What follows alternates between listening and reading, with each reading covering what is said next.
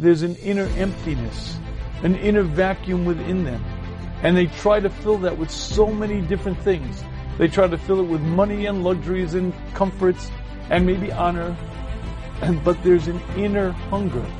An inner hunger, and if you don't fill that inner hunger, you will be miserable. That inner hunger is exactly what you were put on this earth to do.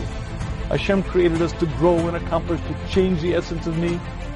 And there is a very deep yearning within me to be a better person, to improve, to change my midos, to learn better, to daven better, to become a better person. And if you meet those needs, then there's an inner joy, there's a peace. But if you don't, there's a hunger. And you could try to fill it with so many things.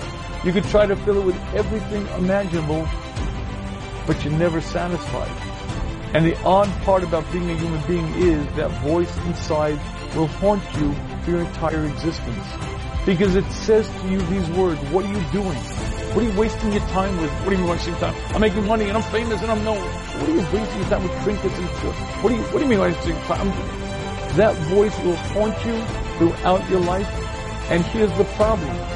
You can hide from the voice and you can run from the voice, but you can't escape it because the voice is you.